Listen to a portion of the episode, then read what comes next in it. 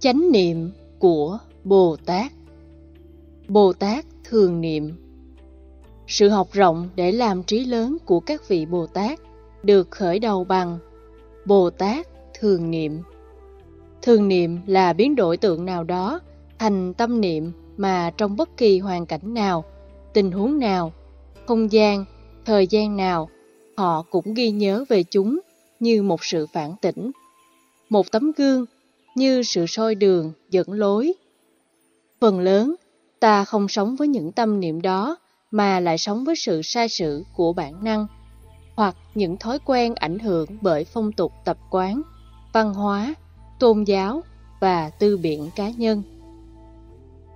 Cho nên, hầu như ta trở thành nô lệ bị chúng sai sử, thay vì làm người có học Phật và tu tập có thể làm chủ được những điều này.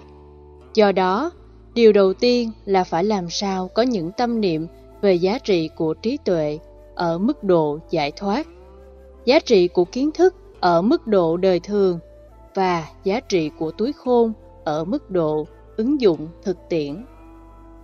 Vai trò của học rộng được bài kinh này đề cập khá cao.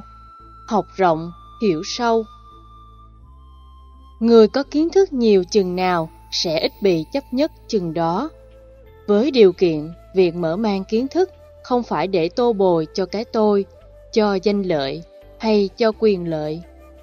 Học là phương pháp ngắn nhất để rút ngắn sự vô minh và đẩy chúng vào thế đường cùng.